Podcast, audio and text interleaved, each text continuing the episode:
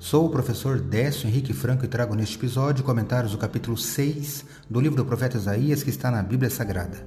Este podcast segue o projeto Revivados por Sua Palavra, da leitura diária de um capítulo da Palavra de Deus. Me acompanhe aqui, onde iremos ler toda a Bíblia.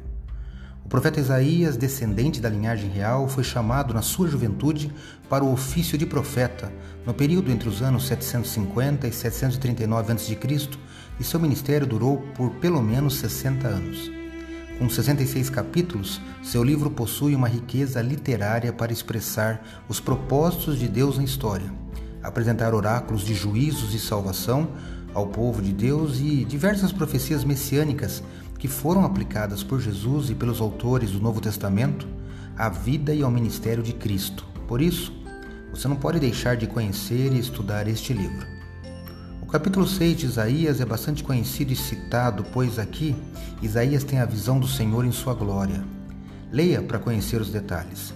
Ele fica aterrorizado, achando que será morto por causa de seus pecados. E Deus o purifica de seus pecados e confirma seu chamado. No primeiro verso, há a informação de que este evento ocorreu no ano da morte do rei Uzias, o que os teólogos afirmam ter sido no ano 740 antes de Cristo. Por isso que dá para saber é, o começo do ministério de, do profeta. Eu destaco hoje o versículo 8, que leio na Bíblia Nova Almeida atualizada. Depois disso, ouvi a voz do Senhor que dizia: A quem enviarei e quem há de ir por nós? Eu respondi: Eis-me aqui, envia-me a mim. Isaías capítulo 6, verso 8. A resposta de Isaías foi imediata. Ele sabia que o juízo estava prestes a cair sobre o culpado e ansiava ver seu povo abandonar o pecado. A partir de então, a única tarefa de Isaías era transmitir a mensagem divina de advertência e também de esperança, a fim de que Israel enxergasse o amor e a santidade de Deus e, como resultado, fosse salvo.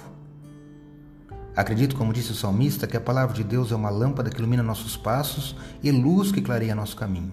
Portanto, leia hoje em sua Bíblia Isaías capítulo 6, reflita neste texto e que seus passos e caminhos sejam iluminados por Deus.